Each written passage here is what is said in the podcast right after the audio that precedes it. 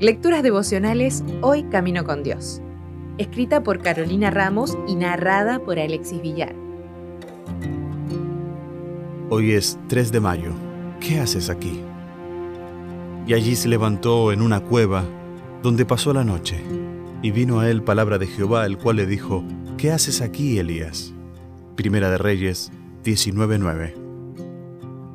El monte Oreb era testigo de un miedo sin fundamento una vez más.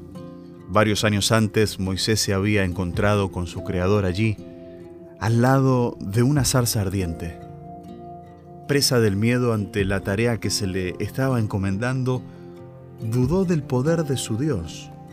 Pero Dios tenía un pueblo que levantar y Moisés lo guiaría a la tierra prometida. Ahora Elías se despertaba de una soporífera y larga siesta se enfrentaba a la pregunta de un Dios que lo confrontaría con su miedo y falta de fe. Es verdad, había matado hasta el cansancio.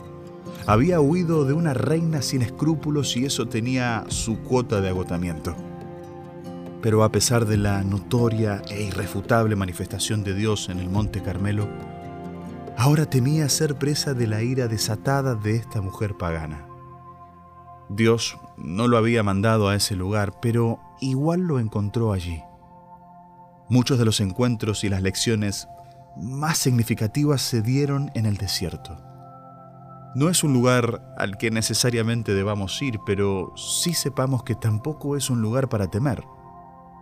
Profetas y Reyes dice, no fue mediante poderosas manifestaciones del poder divino, sino por un silbo apacible como Dios prefirió revelarse a su siervo. Deseaba enseñar a Elías que no siempre la obra que se realiza con la mayor demostración es la que tiene más éxito para cumplir su propósito.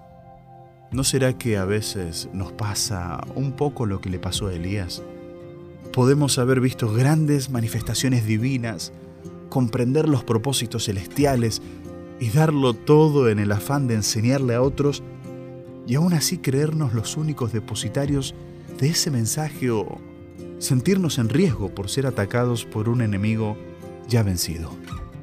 A veces nos rodeamos de tantos ruidos que olvidamos apartarnos un poco y dejar que Dios nos despierte en un lugar donde su voz se haga más clara, donde alcance con una vocecita para escuchar las indicaciones del Todopoderoso.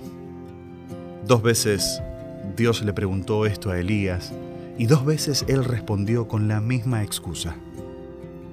Ojalá no haga falta que Dios tenga que insistir tanto con nosotros para hacernos saber qué es lo que debemos hacer. Si desea obtener más materiales como este, ingrese a editorialaces.com.